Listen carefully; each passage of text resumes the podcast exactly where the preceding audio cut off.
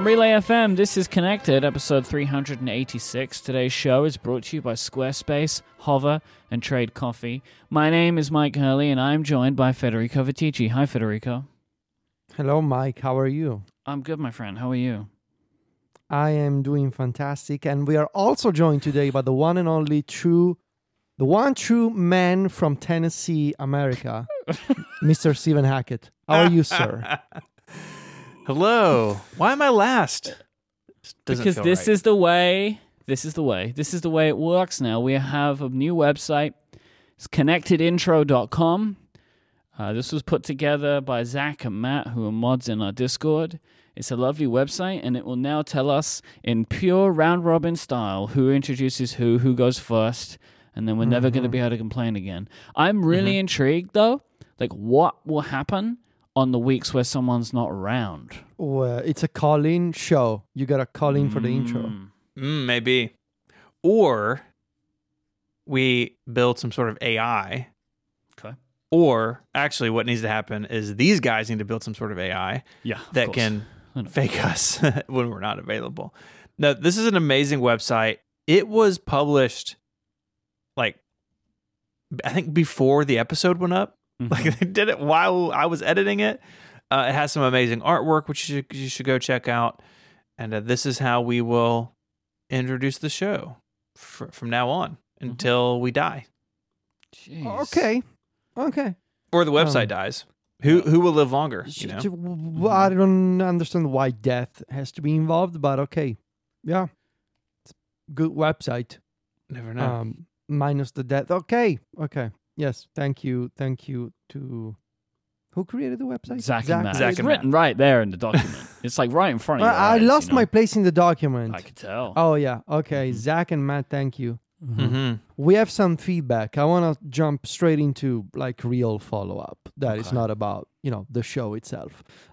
We have some follow-up from Ryan in Discord about classical music that we talked about last week. Regarding the Apple Classical app that seems to be launching on Android, and I have to assume on other platforms as well, as the standalone experience that Apple mentioned months ago when they acquired Primephonic, the service for classical music. And Ryan wrote a much better summary of what I was trying to explain on the show. So Ryan obviously knows what they're talking about when it comes to classical music. And I'm just going to paraphrase here. I'm just going to read here from this paragraph, because it really sums it up well. The experience of trying to find recordings of pieces of classical music has always been pretty broken in any music streaming or purchasing service, even back in the iTunes day. This is what I was trying to explain. The model that Apple went with for categorizing their music is not really compatible with classical music. You're dealing with at least three individuals or groups: the composer, the ensemble, the conductor, and the soloists, that all have very important parts in making the music. There are different types of ensembles that all have their musical traditions, music from different time periods, and this was also something else that I wanted to mention. The year that the piece was composed is usually different than when the recording was made. And many more factors that are that differentiate classical music from popular music in terms of a categorization standpoint. So yeah, there are so many different variables when it comes to how do you properly categorize classical music, because it's not like pop music at all. And so if you want to have a very good experience for folks who want to listen to classical music on a streaming service, you probably have to make a separate experience that is just for that. This really opened my eyes as to why it needs to be a separate experience. Like, trying to cram all of this in the music app as we know it today, like, I just don't see a way that would be feasible, because you have all these additional fields and all this additional data that people want to search and filter by and all those things. Like, I'd kind of wondered when this was announced, like, why are they doing it separately? Like, why not just have maybe even a section in the music app? But Ryan's comment really made me understand, like, what these users want is really totally different from what other music kind of needs. And so, yeah, to best serve them, of course it would be a separate app. Seems like from, like, an architectural standpoint, you have to begin again. Right. Yeah. I will just say, as somebody who lived through the Greengate period, I want no more classical music follow-up. If you have more to add on this, just, I don't know, email it to a friend. No more. Write a blog post. I honestly feel like classical music. No, I disagree with that. Classical music people have my sympathy. They're good people. Right. They know what they're talking about. Classical people, they have, and I really like using this word, they have exquisite taste. You know? Exquisite is a good word. The reason I'm saying all this is because I can feel in you that you would happily just keep talking about this every single week. It is very rare that we have a piece of follow-up which is not labeled, and you just start doing it. That's a rare... I was quite surprised when you just took that upon yourself. Yeah. So I can see where this is going. I don't want to keep dealing with this like we had to deal with Steven. You know? Because Mike hates music. I hate music. Okay. Yep. I hate music and green. Our podcast does open with classical music, if you haven't heard it in a while. Does it, though? To me, that's just the Connected theme song. I don't know. Yeah, I don't know who actually wrote it. I did. I do know who wrote it. Don't email me. No, it was me. I did that. Yeah, I did it in GarageBand one weekend. Settle down. No, if you did it, it would have like a bunch of drum and bass beats. Yeah. Yeah, there's a lot of techno. Isn't that an intro from an Apple event? In a garage making beats with Apple sounds? Yeah, yes. That was the music Stephen wished he could have made. Yeah. Yeah. Mm-hmm.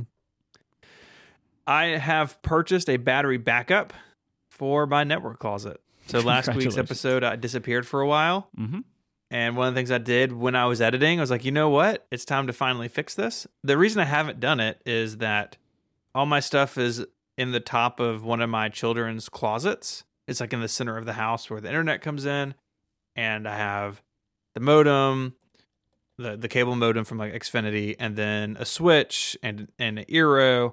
So anyways, I've bought a battery backup that will fit kind of on the shelf. So a lot of battery backups people have, like the one I have under my desk, is a vertical one. Looks like a little PC tower kind of with lots of outlets in the back.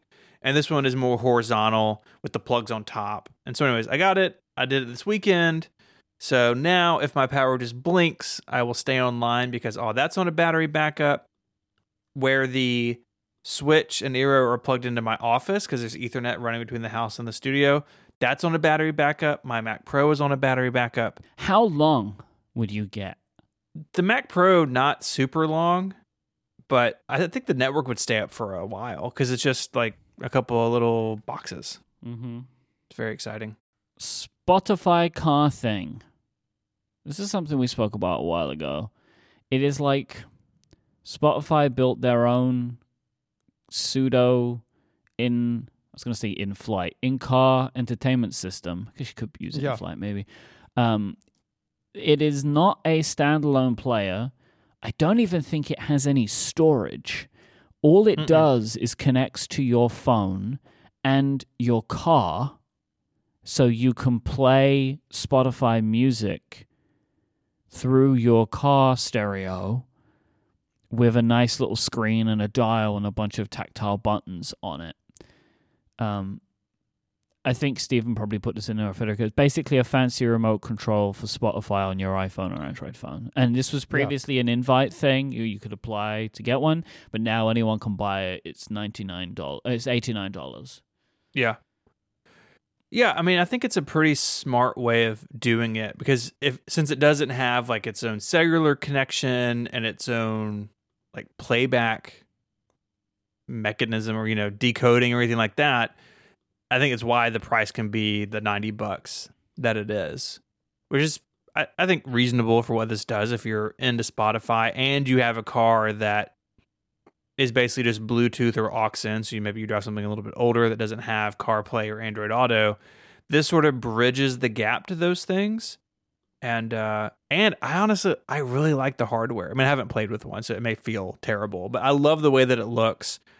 And I think a really clever thing they've done is along the top ledge, you can't really see them, but they're kind of behind the front, the top lip, are 4 hardware buttons that you can program to go to your favorites. So if you have a favorite playlist or station in Spotify or album, You could just reach up and hit the button and go to it. I'm glad someone thought of that. I think that's a pretty good idea.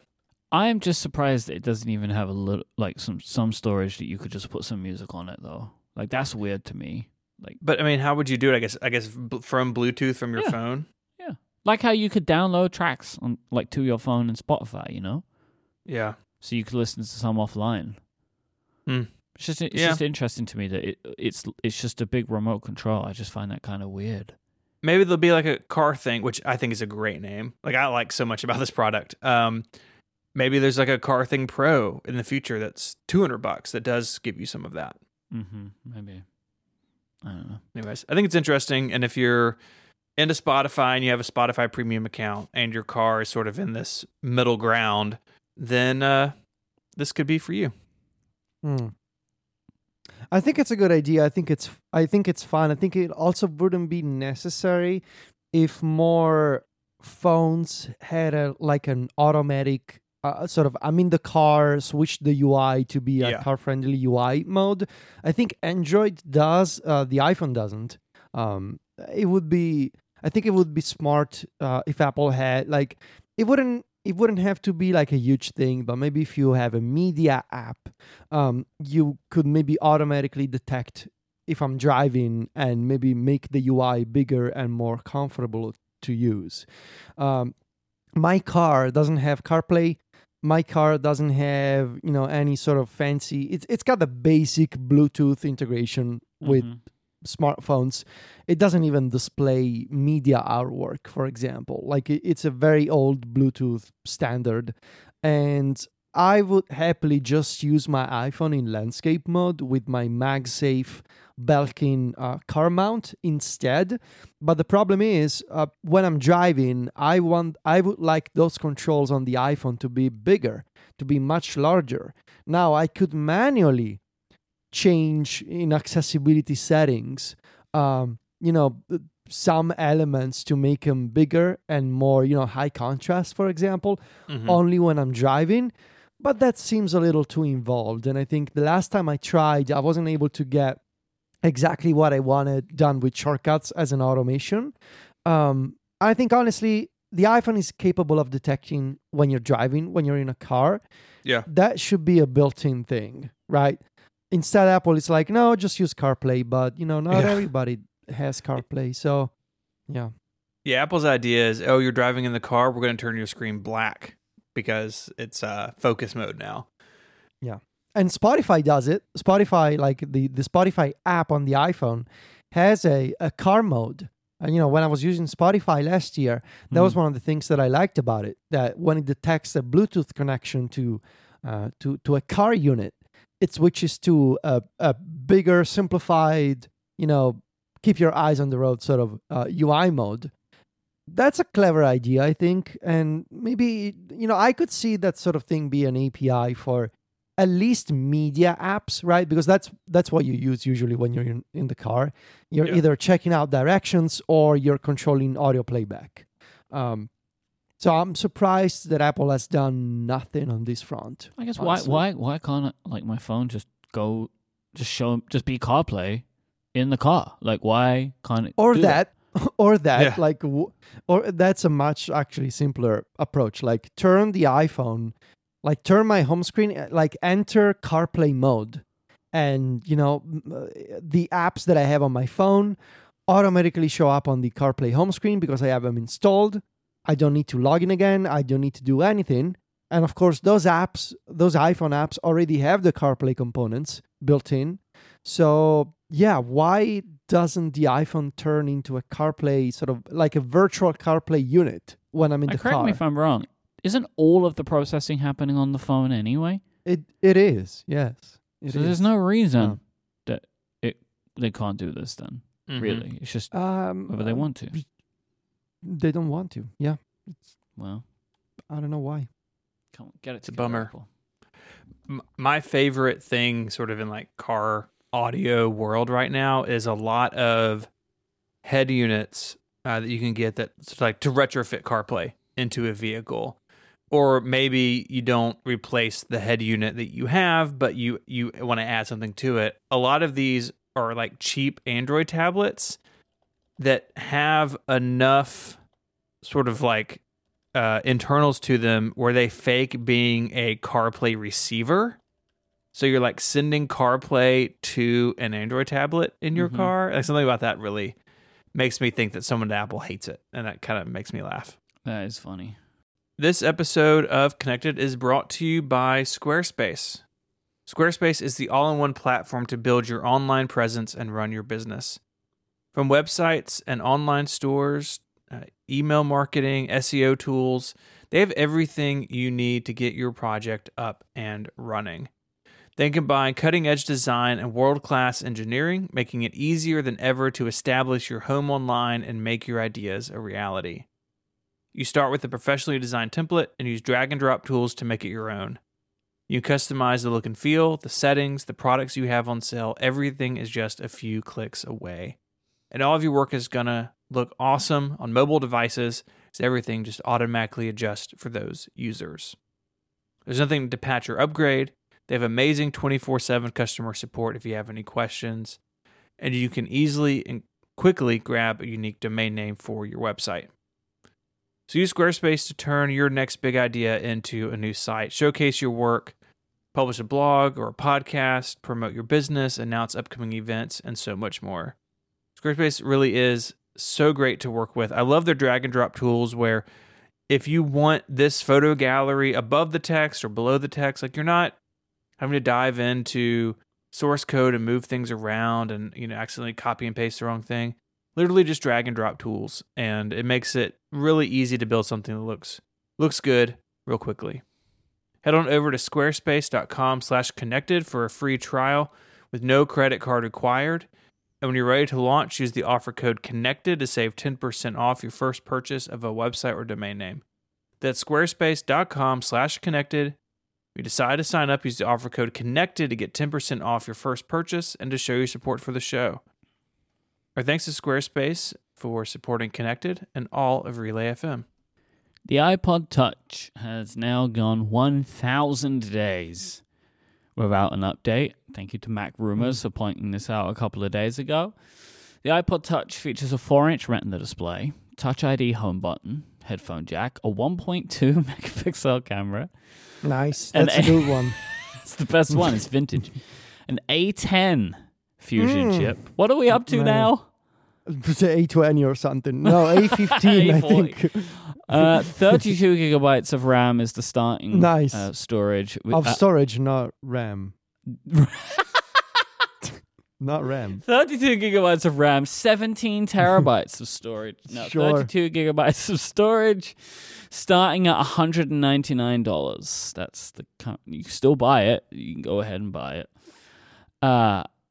I was looking at this story and something popped into my head. I want to see what you two think about it. Do you think Apple would do for the iPod Touch what it did for the iPad Mini? That's a fun thing to imagine because, like, with the iPad Mini, they didn't fundamentally change the reason why the iPad Mini exists, right? Which is, it's a small iPad. It does everything an iPad can do, I guess, minus the Magic Keyboard, maybe. But you can use the pencil, and it's got the new design. It doesn't have Face ID, but it's got this new generation of Touch ID. It's an iPad. It runs iPadOS, but it's super compact, and it's using relatively new technology. With the iPod Touch, I guess there's a different problem. Because with the iPad Mini, we knew that there was still value in the underlying nature of the product. With the iPod Touch, I wonder if there's still value in the original idea behind the iPod Touch, which is it's sort of like an iPhone, but without the phone part, and it's a device. It was originally pitched for music and video games. But now that we have Apple Music and Apple Arcade everywhere, I think the problem that we got to look for is at the very core of the iPod Touch. Like, does it still make sense for the iPod Touch to exist in this, like, in its original idea? Because the iPad Mini, the answer is, yeah, I do want to have a very small iPad that does everything an iPad can do. with the iPod touch, can you answer the same question with a yes? I don't think so. So I think a few things would have to change. Right? Well, I mean, I genuinely don't think that the product has any clear... Because it like, what's the market fit, if you will? Like, why would I need an iPod touch, right? If I'm an Apple customer, and Apple loves when you as a customer buy all of the products that they make, right? Because they believe that there's a place for everything, you know, in the Apple ecosystem in your life. There's a place for an iPad, for a Mac, and for an iPhone, AirPods, Apple TV, and Beats, and an Apple Watch, right? They love it when you buy everything. But in this case, if I were to ask myself the question, why would I need an iPod touch? Mm-hmm. Why would I, right? Why would I need an iPod touch in its current form? They did do a Face ID enabled full screen iPod touch with a new camera and a new processor, like, who is it for? Exactly. Like, yeah, let's entertain this idea that they update the iPod touch. They don't fundamentally change the product. They give it, you know, more storage, new screen, maybe Face ID. No cellular connectivity at all. Or Touch obviously. ID power button, probably. Or Touch ID power button. Yeah. But it's still that. It's still like a watered down version of an iPhone. Uh-huh. Would it still make sense? And honestly, I don't think it would, even with updated specs. I reckon it's probably worth me interrupting you here to go to the daddy of the group. Mm. Hey, daddy. Hey, because Kate's already mentioned it, and I know that people are already opening their Twitter apps to say, what about kids? What about the kids? Yeah. Well, you have those. So think about the kids. Won't somebody please think of the children? So what do you think? Because, I mean, I guess that's probably one of the reasons it has existed or did exist for a while. What do you think about that? Yeah, our oldest has an iPod Touch, and we opted for that over... an iPad mainly for the size of it, and he's basically using it as like a music player that has iMessage to me and Mary. Mm. It also has a headphone jack, which is one reason we went for it. Not that you couldn't use, I guess, Lightning or USB-C headphones, but I definitely didn't feel great about buying it. You know, I did not want to do an iPod. Or an iPad Mini for him, and really because of cost. But to me, that's why the iPod Touch is still there, because it's expensive for what it is, but it's a lot cheaper than the alternatives. Okay. If it didn't exist, right? What would you have done? Probably like a refurbished iPad Mini, or maybe like a used iPhone or something. Like, because the difference here, I think, given that the iPhone has been around for 15 years at this point. Yeah. I think it's much more common now to have used iPhones that you can hand down to kids than it was, say, 10 years ago when the iPod Touch was maybe a bigger deal. Yeah. But I think it's easier and it's more common than before to have used Apple devices that maybe you don't want to sell, or maybe you're like, you know what, instead of selling this, I'm just going to give it to my kid and I'm upgrading to a new iPhone or a new iPad. And that was not necessarily as common 10 years ago. So $200, right? That's what we're talking about. It's like, I wonder what you could get realistically for $200, but that's probably it, right? Like, mm-hmm. If you didn't get him an iPad, you would get him a used iPhone. You just don't have to put a SIM in it, and then it's exactly the same, right? Yeah. Yep. Probably better, though. I reckon you could get a better spec'd phone, used phone, for $200 than a new iPod Touch. Probably. You know me, I had to come up with a fun thought experiment for the iPod Touch. You did, yeah. Please. I mean, what is an iPod Touch? How big is the DAC on this thing? Just out of interest. Right? So, yeah. Hear me out. What if... Okay, let's start from the very basics. We know that Apple likes money. They love money, right? They are a big money-loving company, right? They sure love the cash. And what if they came up with a way to sell you an iPod Touch? What if they went back to the very roots of the word iPod, right? What's an iPod? It's the device for music. Okay. What would a device for music made from Apple, what would a modern iPod look like or do? Or what would it offer in terms of enjoying and listening to music compared to an iPhone or an iPad or a MacBook, whatever it is you're using for music? So here's a fun few ideas that I sort of kicked around in our shared document here. Tons of storage for offline downloads from Apple Music or your own personal offline music library. But imagine like 512 gigabytes as the starting storage, and then, you know, maybe like a 1 terabyte model, maybe even 2 terabytes. Is there even 2 terabytes of music in Apple Music, the whole catalog? I don't know. Maybe. I'm sure it's over 2 terabytes. But like tons of storage. And that immediately has me like, okay, that's pretty neat to have, you know, a portable device that is made from Apple that runs iOS with a ton of storage for music. That would be cool. But of course, storage is not exciting, right? So now we're going to get into the weirder ideas. Ports! Exclamation point.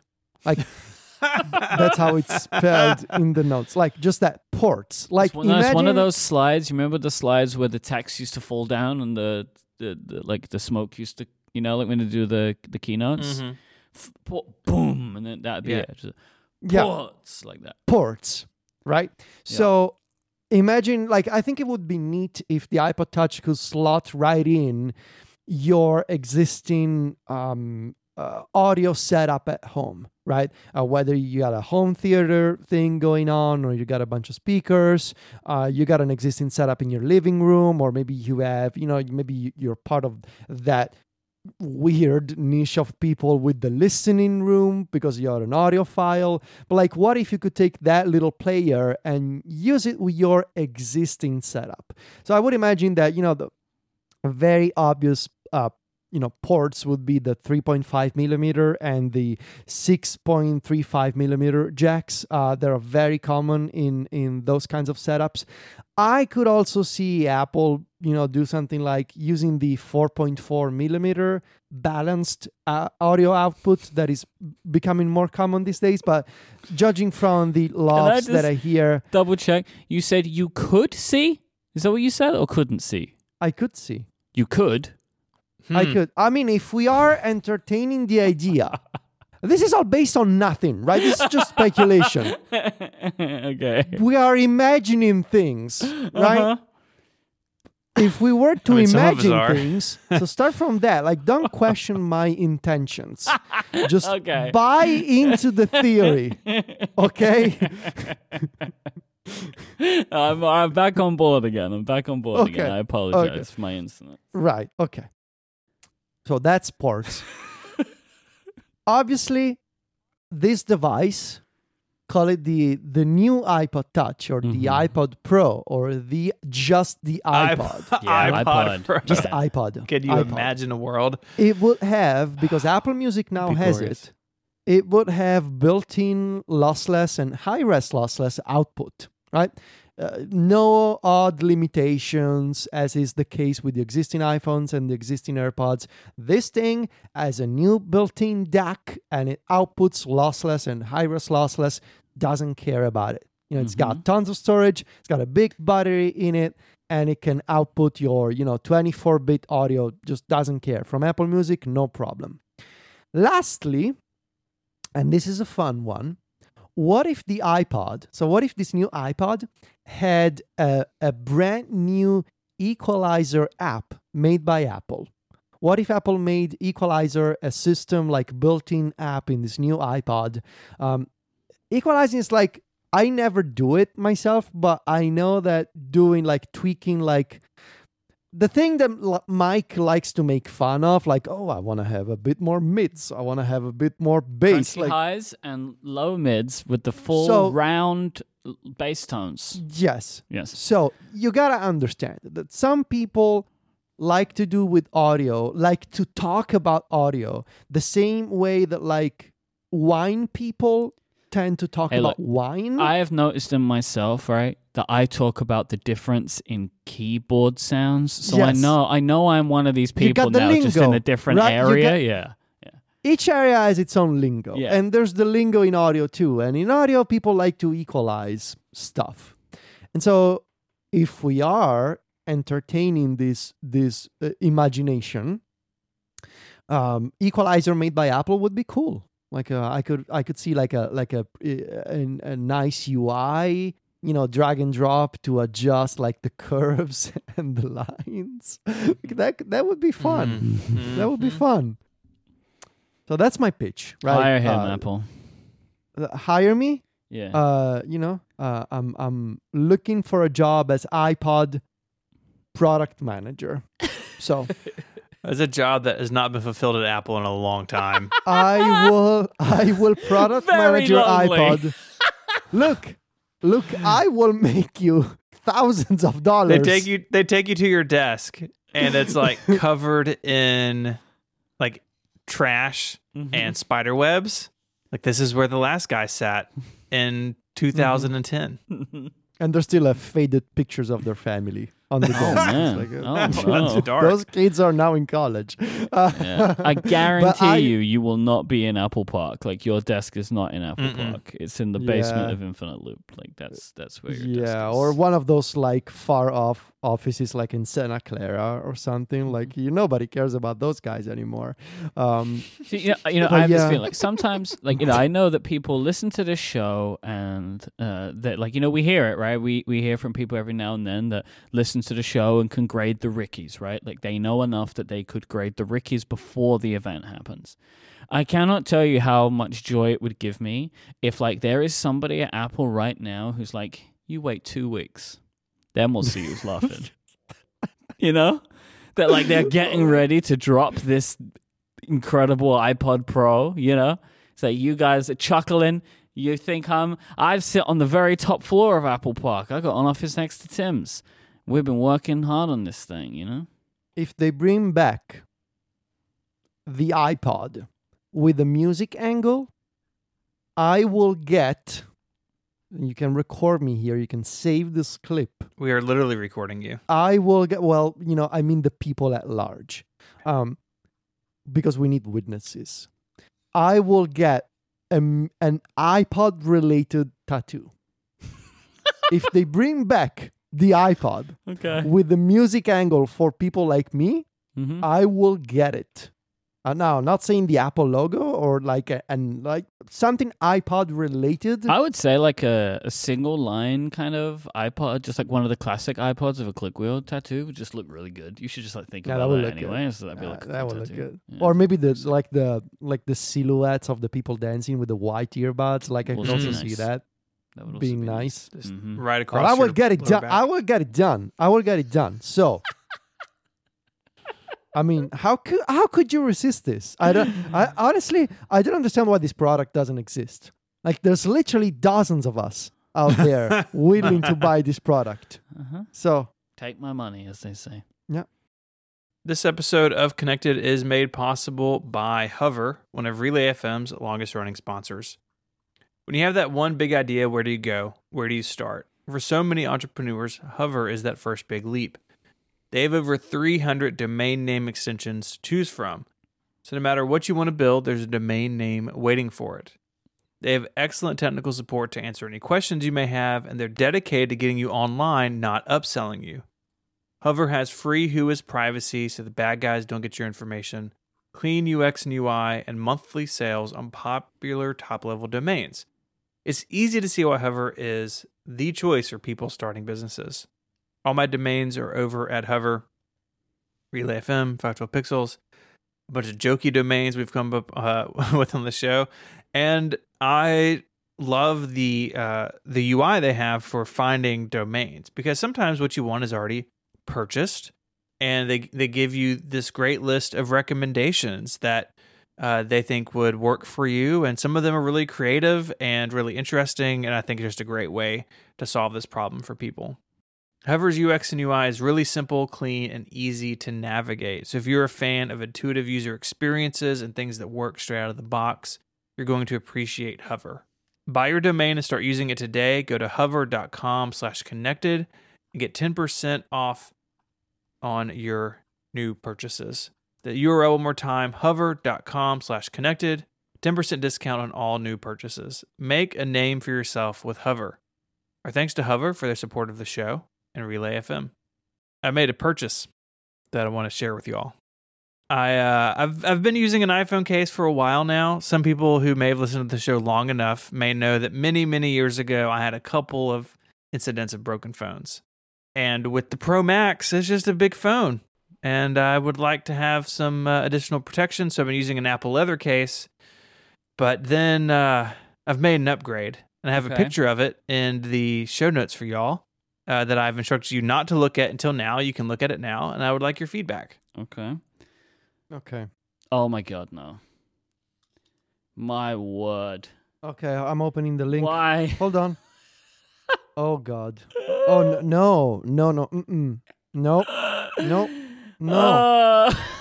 This is bad. This is the case of a deranged individual. No. Why? So for our audio listeners who aren't in the Discord at the moment, I don't know, what are you doing on Wednesdays? Opening this image has literally put a beach ball on Safari for me. Like, I have to now force quit Safari because of trying to load this image. Well, that we're going to talk about Safari in a future segment, so hold on to that. No. This is a phone case made of the little Stephen head. So if you're a member and you downloaded the new wallpapers, there's wallpaper of this. It looks like Mike's desk. Oh yeah, because if you're me, you can just look down at the desk and you can also see it. Yeah, so, like, that's your life is an iPhone case. Yeah, it is kind of like holding a swarm of bees in your hand. Like, it's kind of the feeling you get. It really bothers me. Like, it really visually bothers me. Like it's like the whole thing. Don't Google it, but it's that. Oh, like, trypophobia? It gives me that. No, don't say it. But yes. You should take a look at the new Samsung phone, man. That's a good time. Oh, okay. All right, so look, I have a question here. Are you actually going to use this as your iPhone case? I mean, not if my wife has anything to do with it, but right. I kind of like it. Because I was going to say, like, how do you feel about the, like, what's the word that I'm looking for here? Not like arrogance, like when someone thinks a lot of themselves. What is the word that I'm looking for? Narcissism. Thank you, Kim. Yes. The vanity. Thank you, robot emoji. Well, what is it though? Or the two words. Both of those words. Like, it's narcissistic. It's vain to have a phone case of just your own face, like a cartoon of your own face over and over and over and over and over again. You know. Well, you know, if someone asked about it. Wait a second. I'm not saying that. Someone could say that. I didn't say that. Okay. Oh, it's like people who get their initials stitched on, like, jackets and ties. No, that's cool because yeah, is it? yeah. There's something cool about that. That's classy. Maybe this is just like modern classy. Maybe it's me who is out of touch. You know. Zanson says you should have gotten Mike's face. See, this is the thing. I feel like it's what you should have done because, like, take it from me. Or that, yeah, take it from me. It's good to have somebody else's face all over your desk all the time, constantly, forever. I mean, I've got a Kallax covered in your face. Yeah, but you don't care about Kallaxes. You probably threw that thing in the trash. You burned it or something. It's right here, right there, right through the doorway. So, what is the deal here? Casetify? What, you can make your own cases of them? Yeah, so Kathy Campbell sent me this. You can basically upload your own artwork, and then they put it on They could do it on anything. They have a bunch of products. And this is a MagSafe-capable case. The wallet doesn't really stick to the back of it, but it will charge and line up on a MagSafe puck, and it seems to charge fine. This is a bulkier case than I would want to use day-to-day, but I thought it was too funny to pass up. Maybe this will be my special occasions iPhone case. How special could those occasions be? I don't know. Supposed to go to like a formal like gala fundraiser thing this weekend, and maybe I could take it there. Look at you! Wow. Wow, that's what is this? Is it a gala for network closets? Are you raising money for your internet connection today, or what? Hey. So listeners to the show won't notice this because I will have done such a fantastic job of cleaning it up. But after we spoke about Stephen's internet issues, we have then consistently just lost Stephen for massive chunks of the show today. Yeah. So I can only imagine that he has people run like raising money for him now. The power's fine. Comcast is just having a real day over here today. That's fair enough. But yeah, you can make your own case. You can upload your own artwork. Took a couple of weeks. Boy, did you. And boy, did I. You made as much of your own case as anybody could make. It's just your face. They make like, I think they make like laptop skins and stuff, but I mean, that would just be ridiculous. Oh, that would be. Okay. So I'm going to call Casetify cowards until they make this an offering. Like that, this is like just a permanent. That your face is just, you know, you have to sign your likeness away to them, which is a whole other thing, but you'll be fine with that. Don't be cowards, Casetify. Sell Steven. Yeah, I mean, Casetify, if you want to do some sort of brand partnership, hit me up. But they've done it with SpongeBob, so surely they should do it for you. You know? I'm basically on the same level as SpongeBob. You are the SpongeBob of tech podcasting. I don't know what that means. Honestly. I don't either. I don't like what it means. Whatever. It's one of those things. Like, I just want people to bring their own feeling to that, like what that means. You know the ultimate version of this. You know, people who buy fancy cars sometimes have those cars wrapped. Yes. Like, protect it and change the color. Mm-hmm. What if we did a full car in this artwork? It'd be incredible. Whoever wants to donate their car to this, let us know. Email Steven. If someone donates a car, I will wrap it with this, like, for the podcast-a-thon this fall. You have my solemn word. Wow, okay. We just need a car. A car. That's assuming there's going to be a fall 2022. Whoa, hang on a second. Hold on a minute. You know, I mean, wait. No, I just thought we could go back here. We could take a couple of steps back here. Mm-hmm. So Steven said he will wrap a car for the podcast-a-thon. Mm-hmm. Mm-hmm. Steven owns a car. Well, I mean, it's not fun if it's my car. Fundraising goal, everyone. All we have to do is reach an amount of money yet to be defined, and Steven will wrap his car in an image of his own face. Jill, I know you're out there, Jill. If you're listening, I do not approve. On. We can do this. This is the thing we can do. We can do this. Together we have the power. Can we call it the daddy car, please? We sure can. Like that. The daddy mobile. So someone donates a van. Could wrap it. This is totally unrelated, but thank God. You know something that bothers me, and that I've been paying attention in my life to people who do it.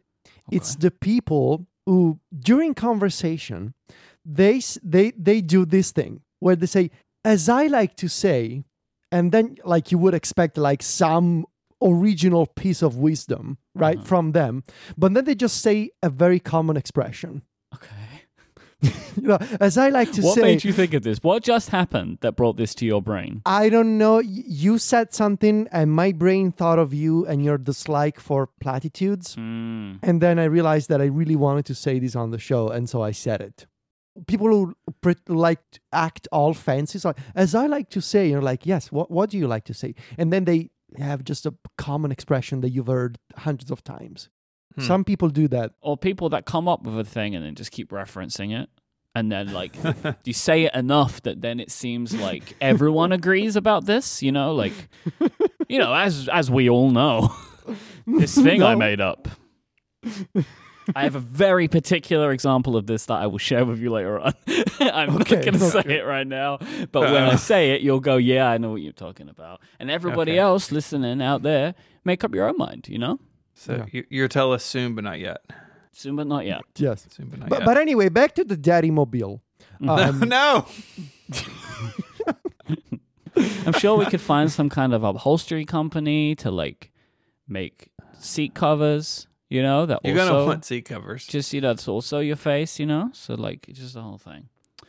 Anyway, let's bring this show crashing down to earth and talk about browser market share. Okay. Perfect. For some reason, someone put this in the document, so... I want to talk about Safari, okay? Browser market share? You want to talk about Opera next? Yeah, you want to talk about Firefox? 2012, and we're going to talk about browser market share. Oh, I use Vivaldi because I'm fancy. Okay. All right. Come on, then. What you got to say? There's this report by web analytics company StatsCounter. I think they count stats over there. You would like to think so. you know? I mean, hopefully. It's around the name. They probably drive around a van covered in graphs. The stat van. We've learned anything about today. Mm-hmm. Stats van. Mm-hmm. So they say that Microsoft Edge is set to take over Safari as the world's second most popular desktop browser. I have some numbers for you. Please. Microsoft Edge is 9.54% desktop usage worldwide. Safari is 9.84%. Google Chrome, of course, still 65%. Mozilla Firefox just over 9%. So it's they're in there. Are you yawning? Stop yawning. No, I'm laughing at like the difference. You know, like yeah, Microsoft and Safari are fighting it out for 10%, and Google's like 65%. Uh-huh. Yeah, it's a bit of a gap. Mm-hmm. Obviously, a lot of Mac users are using Safari, but not all of them. There's a gap there. No, I would assume most use Chrome. I think most of the sorts of users that we know use Chrome. But no. I think a lot of people just use what's built in. No, I think that's the exact opposite. You think so? Yeah. I think most people we know are likely to use Safari. I think more regular users who have a Mac because they want a Mac, they use the web browser, which is Chrome. Yeah. Maybe. Mm-hmm. Yeah, okay. In our circle of people, it's like a badge of shame using Google Chrome. I know. I think.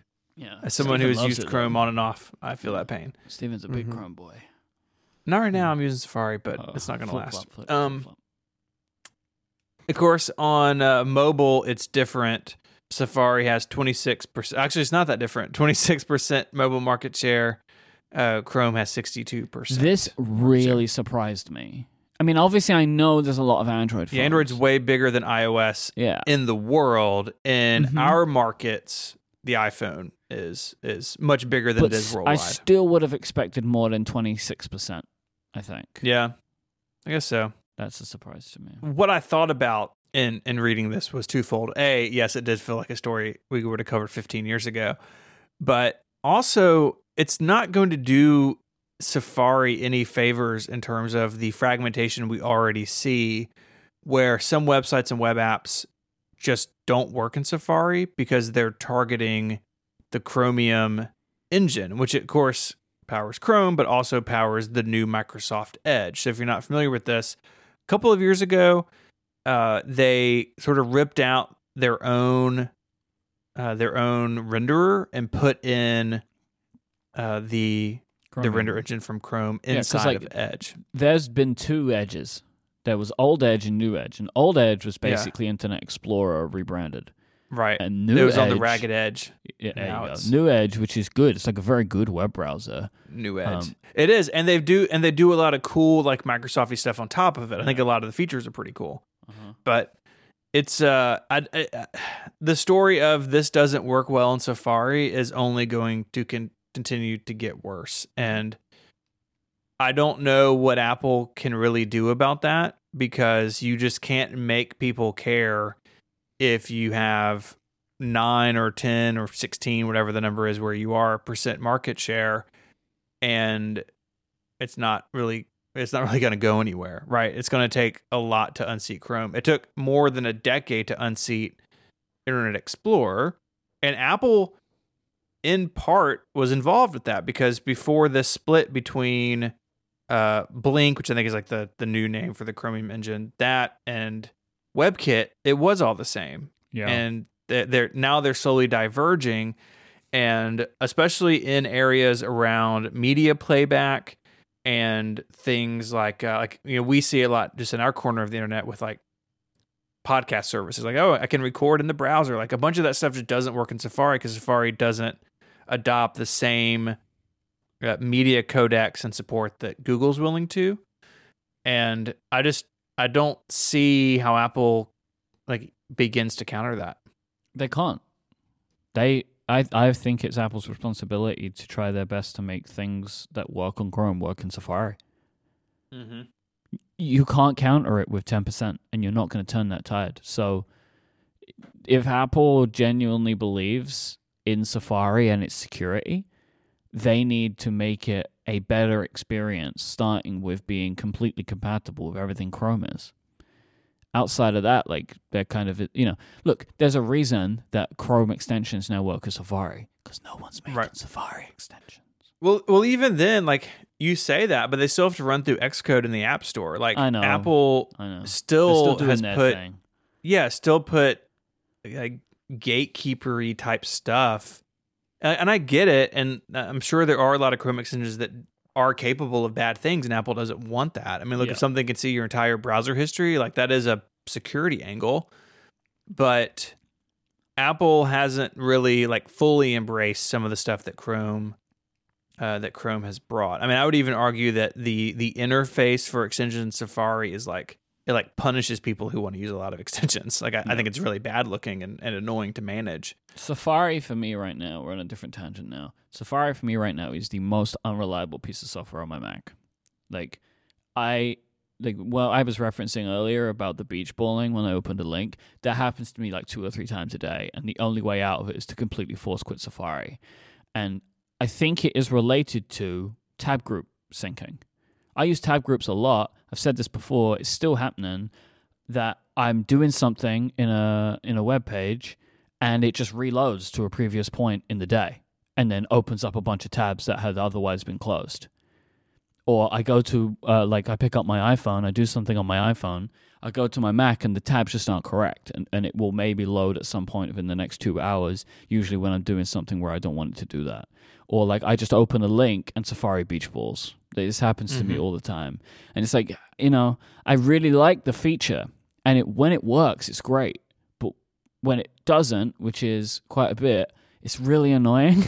And it's like this, you know, like, I don't know. It's just like, this is just one of those things where I'm like brought back to like, oh, is Apple good at web services? Because like this is an iCloud syncing problem is what's going on here, right? And I just like, I thought we were over that as a problem. So that's just my aside complaint about Safari, because we're talking about Safari. Yeah. Well, and the reason that I kind of went back to it on the Mac is that I like having history sync and like tab sync between my iPhone, iPad, and Mac. But the reality is that's been broken for me really since Monterey. Like sometimes the iCloud tabs are up to date. Like right now they're, I think, pretty close. But I very often had times where like the history isn't syncing between the devices. It's like, well, then what's the point of using what feels like a inferior browser on the Mac with features that don't really line up with how I want to use my Mac? In like why? And that's sort of the problem. In my mind, like one of the problems with Safari is that it is so tied to iCloud. When iCloud stuff is working, those features are really nice. But when they don't, it like damages the reputation of Safari in your mind. Mm-hmm. And I mean, that's like Apple's MO right now is like everything on your device is going to talk to iCloud in some way. And most of the time that's great. But when it's not, it hurts that product's reputation. And I think people kind of look at Safari as, you know, it's not as compatible. It's not as, not as fully featured in some ways that Chrome is, and sort of write it off. I mean, clearly the numbers say that if whatever the Mac market share is, not everyone's using it, and there are good reasons for that. Federico, I would like your opinions on Edge. It's not a bad browser. I kind of like it. Now that I'm playing around with Windows for gaming stuff. Yep. And you got to use the Edge, right? It's pre-installed, and, you know, you got to download 1Password, and, you know, need to sign into Steam and stuff like that. I've used it a bunch. I like it. I like it better than Chrome. I think it's better designed. There are a few things that I want to call out that I like. The first one, it's a feature that a ton of people either hate or love. I'm in the love camp myself. Vertical tabs. Yes, I am. Vertical tabs. You can use optionally a vertical mode for your tabs. And it's cool. It's kind of like having an outline for your open tabs in Edge. I like it. I use it. I like it. The design of all like the settings and the iconography that they use. There's a ton of settings. It's kind of like iCab. There's a ton to choose from in terms of customizing your behavior. And those things that I don't like the start page that has a news feed built in, I dislike those things because the websites that they promote in those sections are usually, kind of spammy blogs and whatnot. But basically, Edge feels like what if some of the most popular browser extensions were built into the browser itself. Microsoft has been doing some of that, so that's neat. But you can turn it all off if you don't care. And lastly, I like how you sign in with your Microsoft account and you keep everything synced, right, across devices, including their own versions of tab groups or bookmark folders, but basically Edge as collections. So you can create these collections of websites and you can sync them across devices. So they're, like what Apple has been doing with the tab groups. It's like glorified bookmarks or a way to group related tabs together. So that's neat. I like it. Obviously, on iOS and iPadOS, you can now set Edge as your default browser, but you still give up some of the conveniences that you have with Safari. Most of all, you give up the whole shortcuts integration in the share sheet. That's one of the limitations on iOS and iPadOS when it comes to shortcuts. Even simple things like accessing the text selection from a web page only works with Safari on the iPhone and iPad if you're a shortcuts user. Right. Because other browsers, they cannot expose the DOM of the web page. Mm-hmm. It's kind of funny, really. It's like, I love DOM. We're going to make you use our rendering engine, but we're not giving you any access to it. I think, okay. Exactly. I don't really understand. So you cannot run JavaScript. That sounds like a pre-Apple move. Yeah, true. Yes. True. Yes. But Edge is not terrible. There is a lot of innovation happening. I mean, I make fun of it, but between Vivaldi and Edge, Opera is doing the blockchain stuff, which I find gross. So I don't want to get into that. What's the other one called? Vivaldi browser. Never heard of this before. Really? Yeah. Oh, it's pretty cool.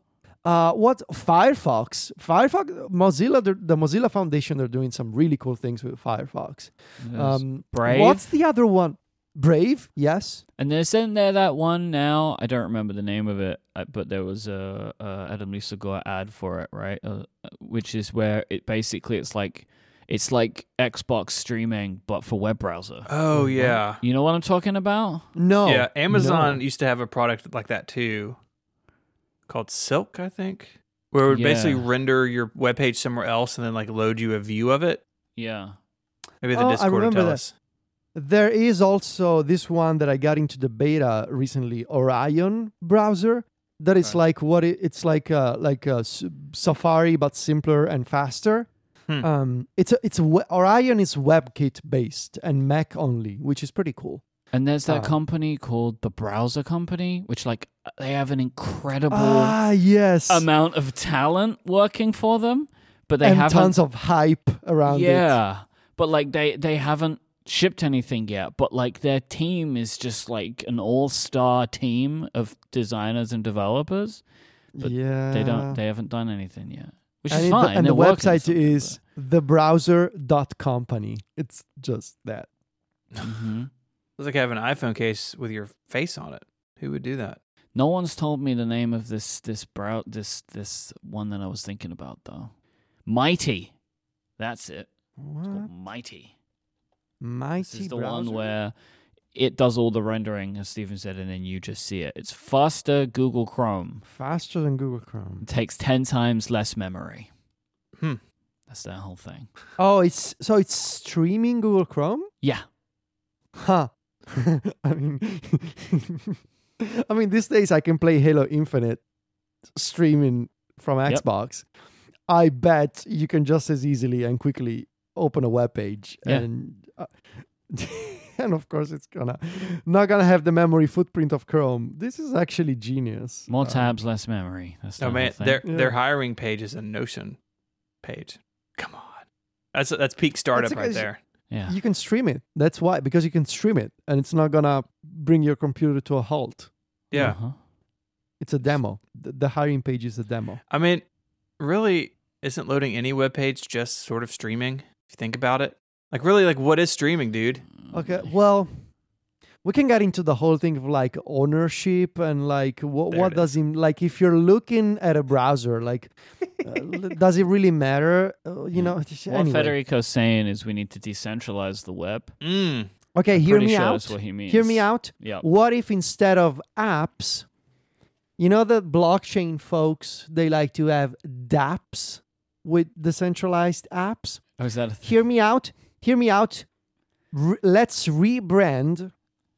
PWAs, which are a terrible name anyway. Let's rebrand web apps as BAPs. DApps? For browser. BAPs with a B. Oh, like browser apps. Right. BAPs. Browser BAPs.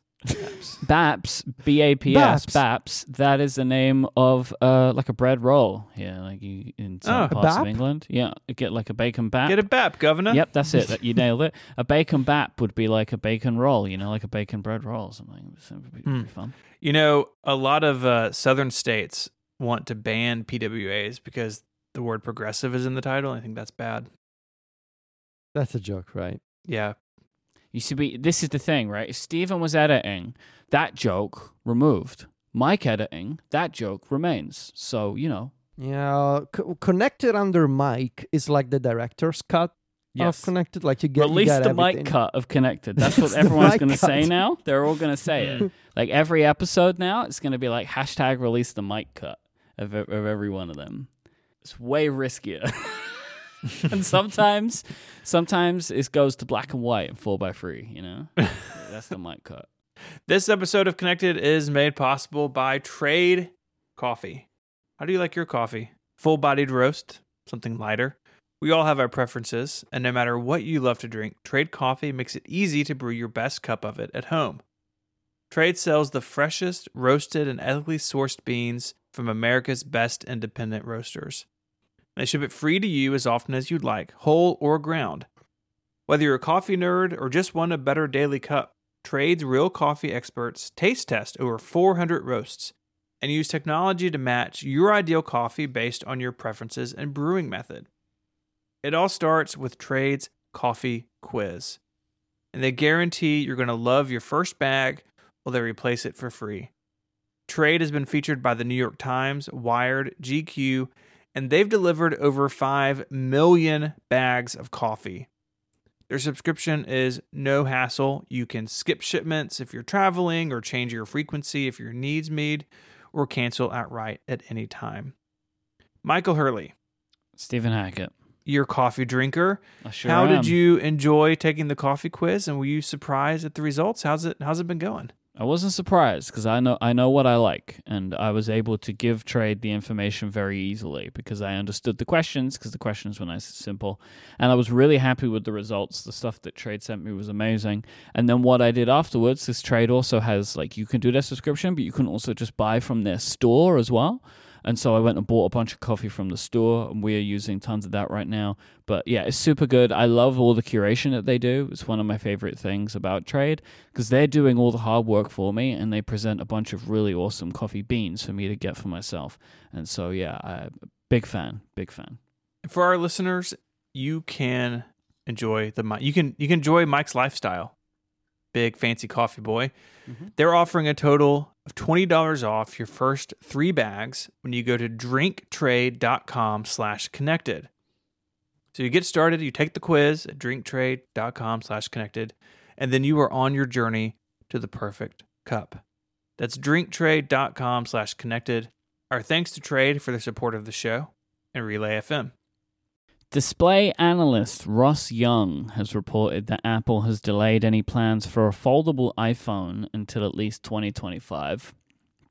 According to Young, Apple's not in a hurry to enter the market, presumably waiting on the tech to continue improving. Additionally, Apple is apparently also exploring a foldable notebook. Could be a 20-inch screen device, could be a laptop with a full-size keyboard, you know. Like you could fold it like most like 90 degrees and you could use it as like as a software keyboard and you can type it, but it's all screen. Or you could unfold it completely and you've got like this full screen 4K monitor that you could use with an external keyboard. And is expecting, Young is expecting 2026 as the earliest for a product like this if Apple were to do it. I wanted to pose the question to the two of you. Which of these two products do you think makes the most sense to do first? The phone. Okay, why? Because I feel like it would resonate with people more to have an iPhone that is fully like actually foldable. The monitor, like the computer monitor thing, there's a bunch of problems there. Like I would love personally like a foldable iPad that, you know, I can be used as a small tablet or a big tablet, and I can prop up on a stand or connect with a keyboard or something. But to say that a MacBook is now foldable, which means it doesn't have a physical keyboard attached anymore, I don't know. You know, because you're taking away from an existing form factor, and we know when they tried to do, of course, it wasn't like a full-on software keyboard, but the last time they tried to revolutionize the laptop, well, we know how that went. So does it have to be a MacBook? Couldn't it be like something else? Couldn't it be an iPad? I guess maybe use a device where touch first is the starting point. I feel like that would be a better approach. Foldable MacBook scares me. Foldable iPad, because the starting point I'm already used to, that makes me feel better. Yeah, I think probably is an iPad, right? Like, but you can still, it can still be a quote unquote notebook. You know, you can still like use it like a notebook, you know, in a sense, because you would have it like a laptop, you know, in 90 degrees. You've got the big software keyboard, trackpad, typing away over there, you know? So you could still, like how you have a Magic Keyboard. Stephen, what do you think? It kind of reminded me of the story that Apple has told. They were like working on what would be the iPad, and they realized they could put it in a phone. So like they put the tab. I think the quote from Jobs is like they put the tablet project on the shelf and focused on the phone. Maybe that's what's going on here. Maybe it's not. I kind of agree with Federico though. Like I think the iPad is the way to go with this. If you're going to have something that folds, I think that would be pretty awesome. I just don't see the like with foldables in particular. I feel like you need to be able to see the benefit of the form factor change, and that makes more sense to me on an iPhone and an iPad than it does a notebook, because notebooks already fold in half, and I just don't like. I don't want that control surface to be glass. And the other component of that is the software, of course. Apple has yet to put a touchscreen on the Mac, but now we're talking about a full, like, foldable laptop type thing. If that's going to run Mac OS, that doesn't make sense. Mm-hmm. So I don't know. It is very strange to me that they would release anything that was foldable that wasn't a phone first or maybe an iPad second. I don't know. It's really interesting, but I just don't think a foldable notebook, at least in the way that it's positioned in these stories, I just don't see that making any sense. I think one of the things I keep struggling with is like what a foldable iPhone would be, because I would say, like from my experience, the best foldable phone is a Z Flip. Like that's the one that makes the most sense. I haven't tried the most recent Z Fold, but still, like, I kind of like that it's this fun form factor.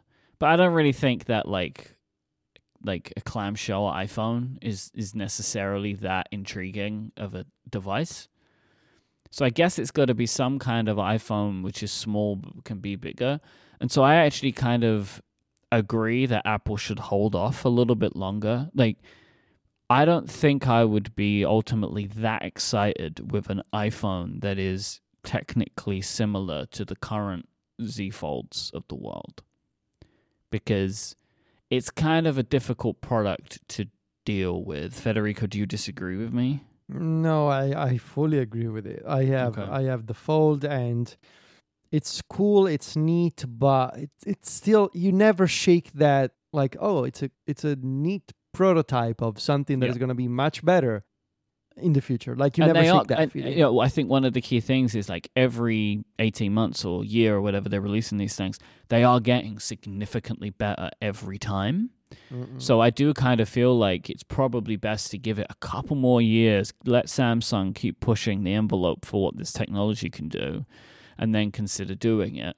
But, like, at the moment, I'm struggling to get my head around what it would be. So, like, I was wondering, like, would it be simpler to make an iPad device first as a way to get into this market? Because you could almost make it like it's its own thing, you know, like it's rather than necessarily like this is the new iPhone. Because I think that's going to be complicated. Like, I don't really know how they get into that. Like, this isn't like when the iPhone got bigger, you know? When the iPhone got bigger, it was just like, well, the iPhone is just now bigger, you know? But the iPhone now being a foldable display, like just from a software perspective, is a very different thing. And I feel like it would be easier to scale with more of a tablet device than a phone, just from like a conceptual standpoint. But I don't know. But I feel like it's just closer there than it is. Like the iPad, I feel like could handle this kind of device a bit easier than the iPhone could, just from like the way that the software would manipulate.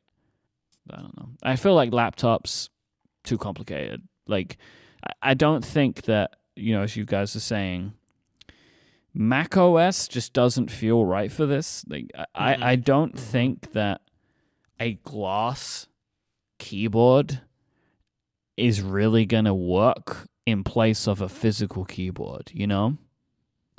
Like, I just think if they were like, here's the new MacBook, it's all screen, like, I don't know if I know what the benefit of that would be to me, you know? Like, I can't foresee that. I feel like I want a keyboard if it's going to be a Mac. If it's an iPad, I'll use an on-screen keyboard. We still buy Magic Keyboards for our iPads because physical keyboards are better than glass keyboards for a lot of people most of the time, right? Mm-hmm. Yeah. This is very strange to consider it in a laptop form factor to me for all those reasons. I do like what you said about, like, this could be a new thing, right? It could be a new member to the iPad line. And I do think that's just an easier thing to manage as opposed to, hey, there's a new iPhone model. Because we've seen that over the last couple of years. Right now we have the regular iPhone and then the Pro and then, you know, the different sizes within there. Like, I don't know how much more complex they want the iPhone line to be. And when you consider cost, like, no doubt this would be whatever form factor it's in, this is going to be an expensive device. Can the iPhone absorb a $2,000 device, like, in the market and the way people think about the iPhone? Maybe the iPad or the Mac could do that easier. The Mac definitely could do it the easiest of the three. But I think there's an angle to that too, of like, where does it fit in terms of perception of what this product line is and does, and like who it's for. Mm-hmm. And I feel like the iPhone at whatever the Pro Max cost, I mean, you can get it to like $1,500 or something. I feel like they're already at the outer limit of what the iPhone can bear in terms of cost. Well, Samsung would disagree, right? Like, they go higher, but I think. But Samsung also has multiple lines of phones already. Like, we focus a lot on the Galaxy line, the Galaxy S, but there's also the A series of phones. Like, they have a broader portfolio than Apple does, even though those other phones may not be as popular here in the U.S. Yep, I agree with you. But like to your point, like, if this is going to be your first, like, whenever they do their first foldable device, right?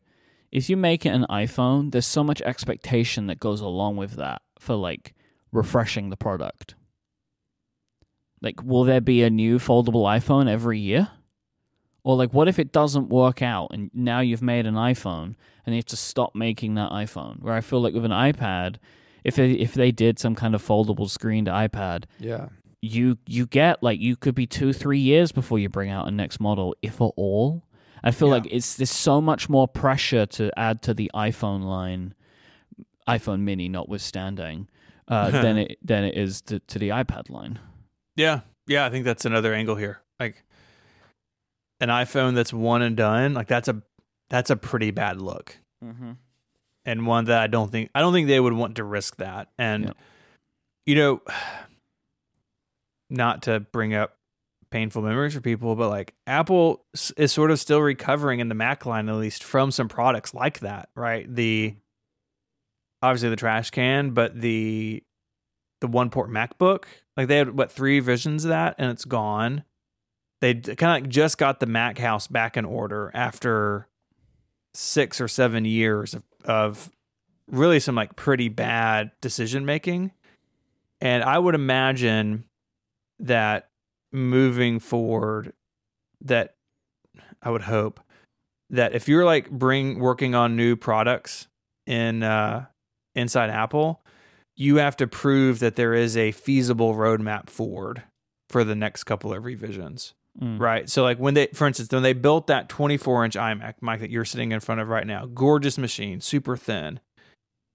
I'm sure that they know that thing can take an M2 and an M3 and maybe even further down the road, right? They didn't design it so constrained to what they have available now, they couldn't upgrade it in the future. And something that's a new form factor, like I've just got to imagine that's a bigger conversation than it used to be. And that has to be a conversation in these things, because this form factor is so weird that, like we need to know that it's something we can actually support and improve upon year after year or every 18 months or whatever it is, and not just be like, oh, we did it once and it didn't work out and now we're stuck. And we're not going to see anything even remotely like this before they put a touchscreen on a regular Mac anyway. Like, this isn't going to be a Mac until the Mac gets a touchscreen. Can you imagine if, like, they refuse to put touchscreens on a Mac until it's all touchscreen? And then, like, that's still the only one? Or it's, or even worse, the half that has the keyboard and trackpad is touch, and it's, like, locked to that half of the screen. But the UI part is like, nope, can't touch that part. Oh, no. That'd be amazing. That would be terrible. They should not do that. I would be really surprised if the first foldable thing we see is like a Mac OS notebook. That makes no sense to me whatsoever. No, I don't think it will be. I really don't. No. That doesn't make any sense. Yeah. Sorry, Ross Young.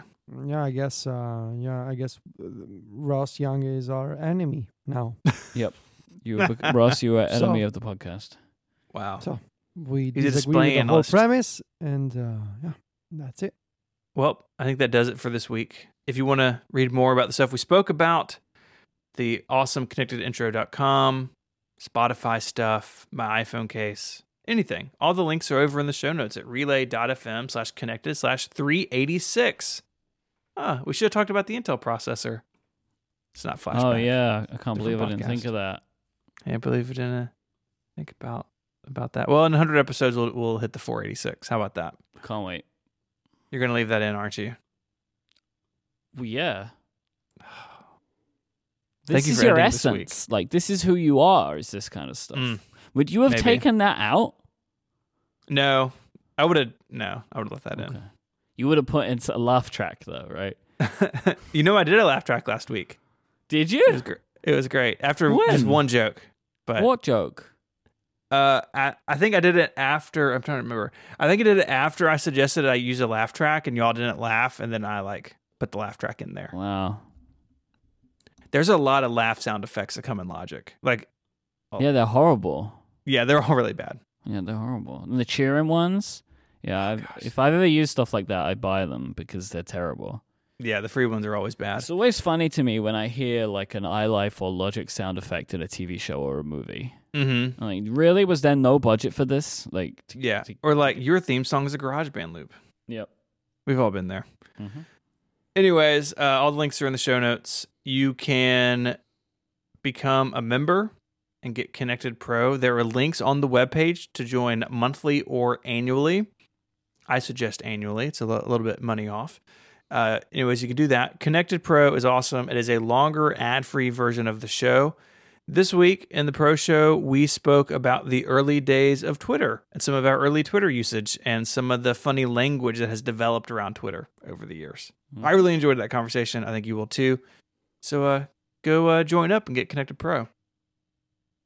You can also leave feedback or follow up. There's a link to email us there on the website, or you can do it on Twitter. Speaking of Twitter, you can find Federico there as Viticci, Viticci.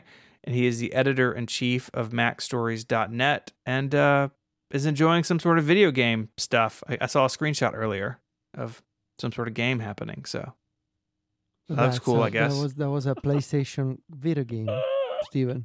That a bunch of people are playing right now. Some video game stuff. Some kind of video game. That the kids I'm enjoying some sort of game thing at the moment. Okay.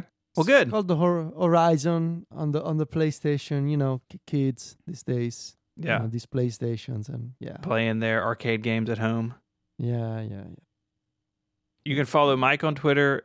He is IMYKE. Mike hosts a bunch of other shows here on Relay FM. Mike, what do you have going on this week? Let me look at my calendar. Well, Cortex was really good. Oh yeah, I really enjoyed it. Check that out. Yeah, that was good. I never liked this question because I feel like I have to say things that I've done that I like, and that makes me feel very uncomfortable to do. So the question feels taller than you. The question is definitely taller than me. There's no doubt about that. You can follow me on Twitter as ISMH, and I host other shows here on Relay FM, including Mac Power Users. Go check that out. I'd like to thank our sponsors this week, Squarespace, Hover, and Trade Coffee. And until next week, guys, say goodbye. Arrivederci. Cheerio. Bye, y'all.